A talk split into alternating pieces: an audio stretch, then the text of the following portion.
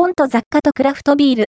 手紙社の醸造所、西調布、手紙社、ブルワリーでゆるっと。素敵なビール日和を、東京都調布市を中心に、カフェや雑貨店を展開する手紙社が、西調布、手紙社、ブルワリーで、ビールの自社醸造を開始。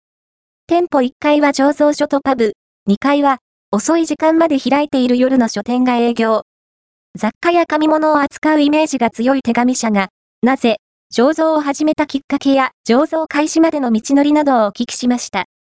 ザ・ポスト、本と雑貨とクラフトビール。